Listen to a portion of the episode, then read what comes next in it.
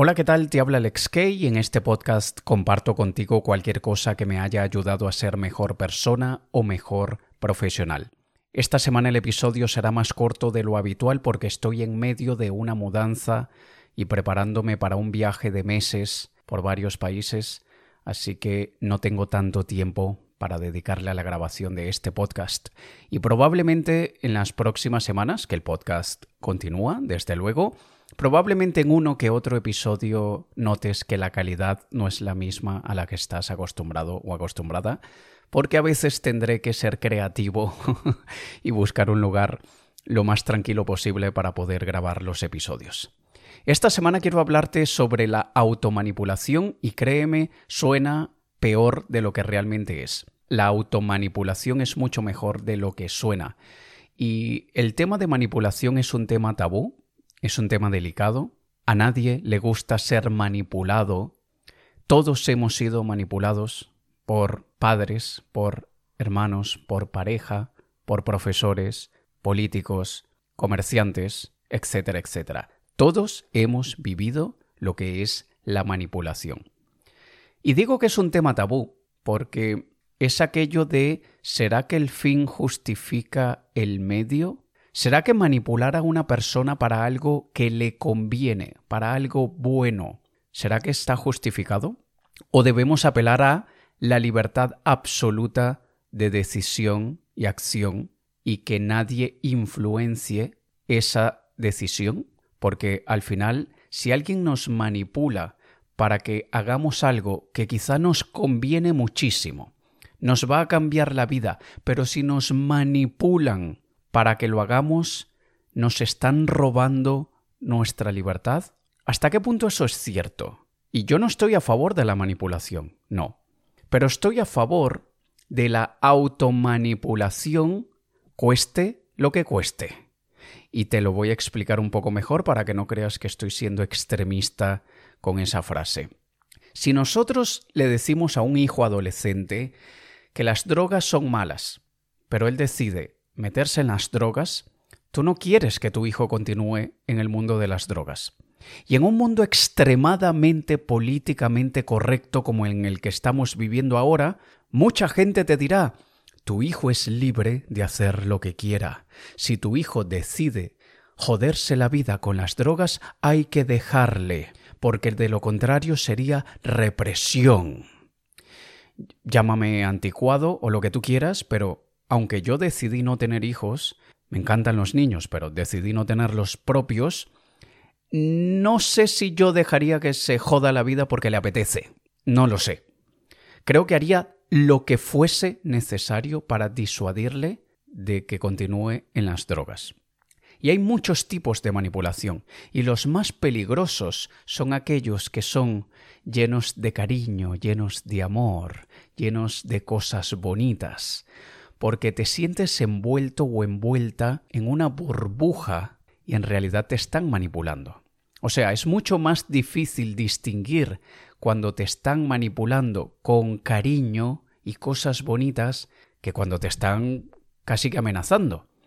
Y si me has seguido algún tiempo y has escuchado cuando yo he hablado la diferencia entre manipulación y persuasión, la persuasión busca inspirarte, motivarte, hacer que tú te sientas inclinado o inclinada hacia ese camino, mientras que la manipulación busca sembrar en ti sentimientos negativos, el miedo, la ira, la, eh, te sientes indignado, indignada por eso que te están contando, entonces eso te incita a tomar acción.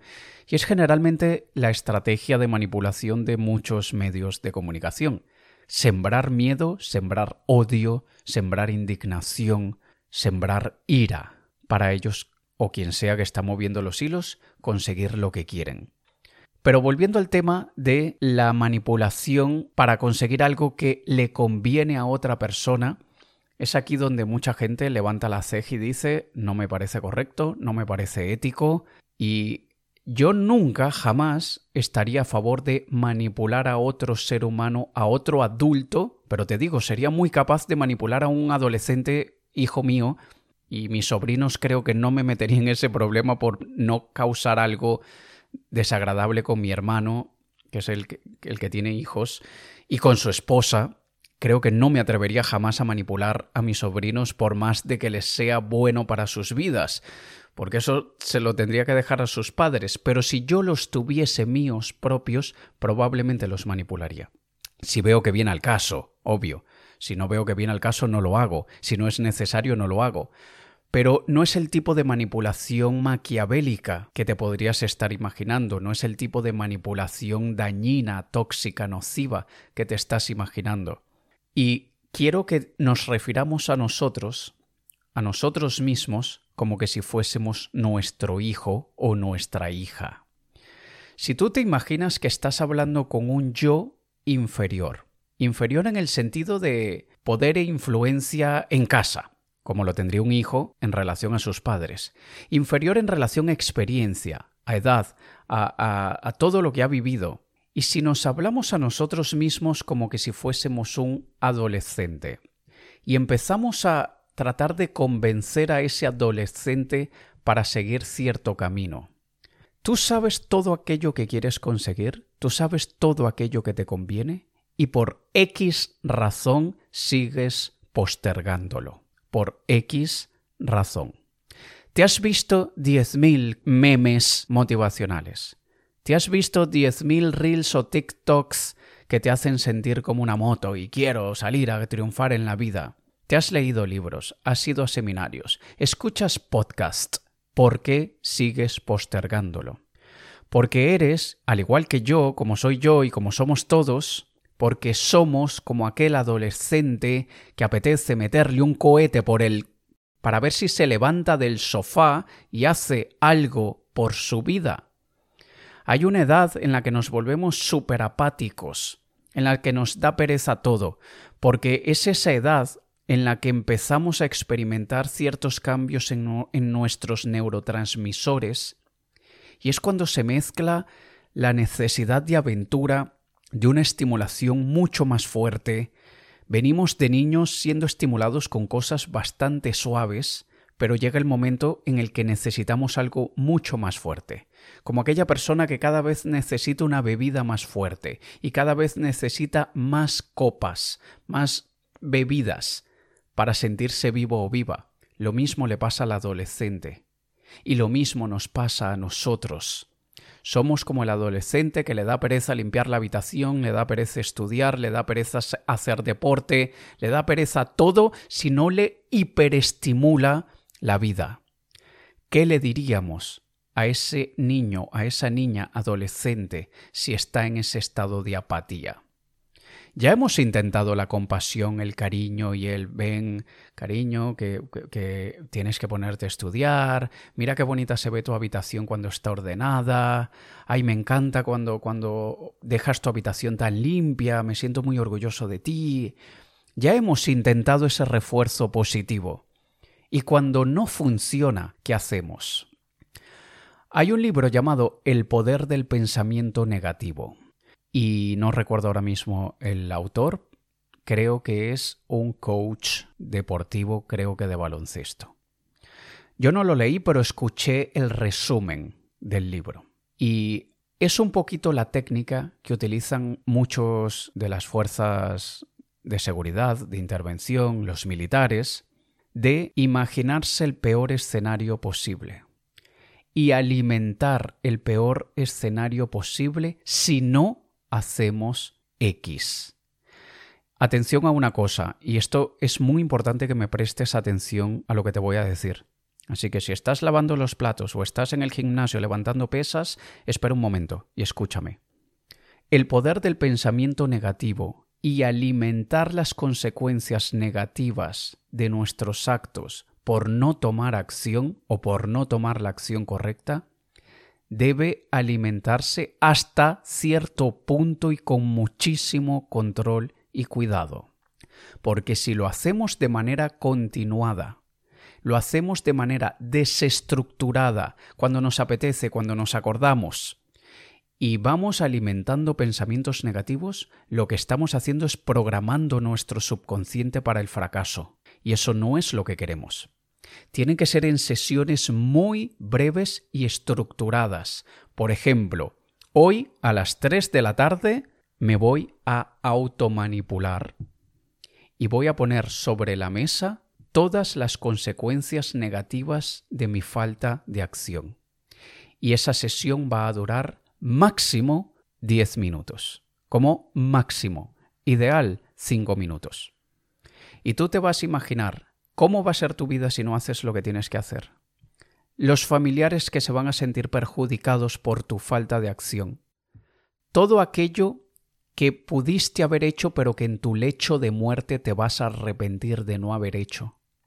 Y todo eso le vas a alimentar la manipulación en el sentido de yo, Alejandro, si no haces eso, este es el futuro que te espera. Si tú dejas de hacer esto o aquello, si tú sigues postergando esto o aquello, es a eso en lo que te vas a convertir. Así que ponte las pilas y tú ves qué haces. ¿Tú quieres ser un puto fracasado el resto de tu vida? Tú quieres ver cómo algún familiar tuyo tiene una enfermedad que no hay dinero para pagarle el tratamiento y los medicamentos y tú quieres ser esa persona que como está tan quebrado o tan quebrada, dejarle morir, cuando tú podías haber sido quien le salvara y decirle, no escatimemos en gastos lo que haga falta para que su salud esté bien, al hospital que haya que llevarle, al tratamiento que haya que someterle, los medicamentos que haya que comprarle, da igual, no quiero saber el precio, se compra y punto final. ¿Quieres ser ese? ¿O quiere ser el de esa persona aún seguiría viva si yo hubiese tenido dinero para el tratamiento? Es ese tipo de automanipulación la que de vez en cuando tenemos que hacer. No deberíamos hacerlo a diario, pero yo creo que una vez al mes o un par de veces al mes si estamos muy graves, en una sesión de cada una máximo 10 minutos, ideal 5, eso debes tenerlo presente para que hagas lo que tienes que hacer. Y probablemente a un adolescente, si tú le dices, si tú no estudias vas a ser un fracasado, si tú no limpias tu habitación te vas a ir convirtiendo en una persona indisciplinada, si tú ta, ta tal, es probable que se revele contra ti y cause el efecto opuesto. Pero porque es un niño adolescente rebelde que mira a la figura de autoridad como la primera persona a la que hay que descartar. Pero tú eres un adulto, tú no eres un adolescente. Y cuando te hables así de esa manera a ti mismo o a ti misma, tú debes sentir algo. Eso te debe ocasionar algo por dentro. Eso va a pasar, eso que sientes, eso que sentirás cuando te digas eso. Pero aprovecha el sentimiento de yo no voy a ser un fracasado toda mi vida. Yo no me quiero ver en el lecho de mi muerte arrepintiéndome de todo lo que no hice. Yo no voy a dejar que mis familiares o la gente que más aprecio lo pase mal porque yo no estaba en una mejor situación. Y probablemente a algunos ya les ha pasado esto en el pasado. Y si te ha pasado, entonces agrega, yo no dejaré que me vuelva a suceder lo que ya me sucedió. Aprovecha eso que sentirás cuando te automanipules, mostrándote todo lo malo que te va a suceder, causándote esa indignación, esa ira, ese odio, ese dolor, ese miedo Aprovecha ese momento para que planifiques el futuro que quieres con una serie de acciones claras y precisas y ponte manos a la obra. Y si tú ves que te descuidas y que llevas tres días sin trabajar en aquello que quieres, y escúchame, si llevas tres días, no que si ayer se te saltó el plan, si ayer te saltaste a la actividad que tenías, todos podemos tener uno que otro día que no avanzamos, Tampoco se trata de no tener compasión y de no tener entendimiento y, cierta tolerancia por las cosas de la vida. Quien falla una vez es humano. Quien falla dos veces es un humano ocupado. Quien falla tres veces es un vago. Entonces, si tú ves que ya has fallado tres veces, tres días en los que no has trabajado por aquello que quieres conseguir, vuelve a tener esa sesión de automanipulación contigo porque el objetivo es que consigas lo que quieres conseguir cueste lo que cueste, dentro de los límites legales, éticos y morales, pero nosotros con nosotros mismos, para nosotros mismos, esa ética y esa moral es muchísimo más flexible que con los demás.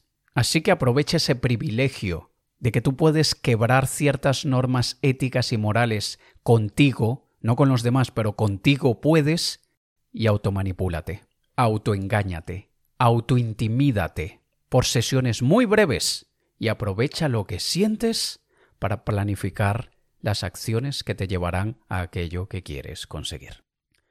Te quiero pedir un favor, si no es mucha molestia. He visto por alguna razón que en algunos episodios el podcast ha caído un poquito en descargas y en oyentes, como en cualquier plataforma y contenido de información y, de contenido valioso que intentamos darle a los oyentes, es normal que hayan picos y hayan bajones y hayan momentos en los que va mejor y peor. Pero quiero pedirte que me dejes una breve reseña, algo muy cortito. Si estás en Spotify, aquí debajo tienes una parte que dice qué te ha parecido este episodio y allí puedes escribir. Si estás en Apple Podcasts, puedes dejar una reseña. Si estás en iVoox, también. Ahora creo que en otras no es tan fácil, pero eso me ayuda a que las otras personas vean que te ha gustado mi episodio, que te ha gustado mi podcast. Y esa es la única manera hoy en día de que estas plataformas se lo muestren a nuevos oyentes y se vaya creciendo una audiencia más grande, porque a mí me encanta hacer esto, pero desde luego me encanta muchísimo más si sé que estoy impactando la vida de muchas más personas. Así que te lo agradeceré muchísimo si te apetece. Te ha hablado Alex Kay. Un saludo.